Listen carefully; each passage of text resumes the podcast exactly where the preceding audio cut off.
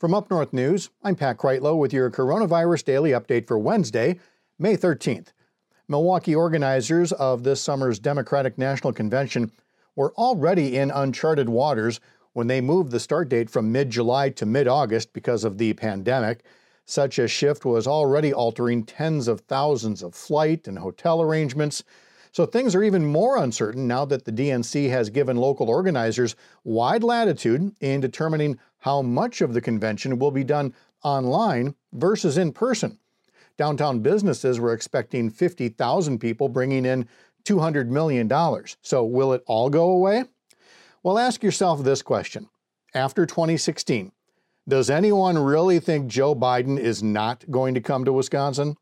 DNC Chair Tom Perez said Tuesday there will still be an exciting and inspiring convention, but one that puts safety first. And local organizers say all that's new is making sure those who aren't coming to Milwaukee can still play a role in the nomination, the platform, and more. From big conventions to small businesses, Wisconsin shops are beginning to emerge from a pandemic induced hibernation. Over at UpNorthNewsWI.com, you can see our story about how several different entrepreneurs around the state have been setting themselves up to stay alive and come out strong. Some have become internet only shippers in the interim, others used social media to stay in front of their absent customers, and they're adjusting to necessary safeguards to not be the source of some future local flare up of COVID 19. Speaking of which, here are the new numbers from the Department of Health Services almost 300 new cases from Tuesday, and three more deaths, bringing the total to 421. The COVID 19 dashboard continues to show five of the six indicators are green.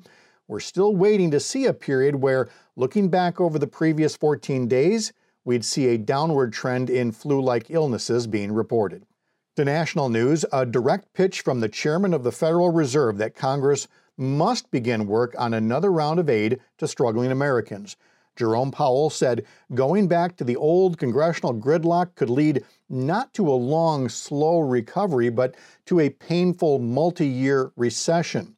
Speaker Nancy Pelosi has introduced a proposal for the House to take up, but the Senate Republican leader Mitch McConnell reacted by saying, quote, "We have not yet felt the urgency of acting immediately." To those who said Congress should pause in providing more relief, Speaker Pelosi said, "Hunger doesn't pause, rent doesn't pause, bills don't pause. Congress will have a new member next week. Tom Tiffany will become the new congressman from the 7th District after winning a special election Tuesday over Tricia Zunker. Zunker's 43% is the best performance by a Democratic candidate since 2012. Just under half of yesterday's voters used absentee ballots.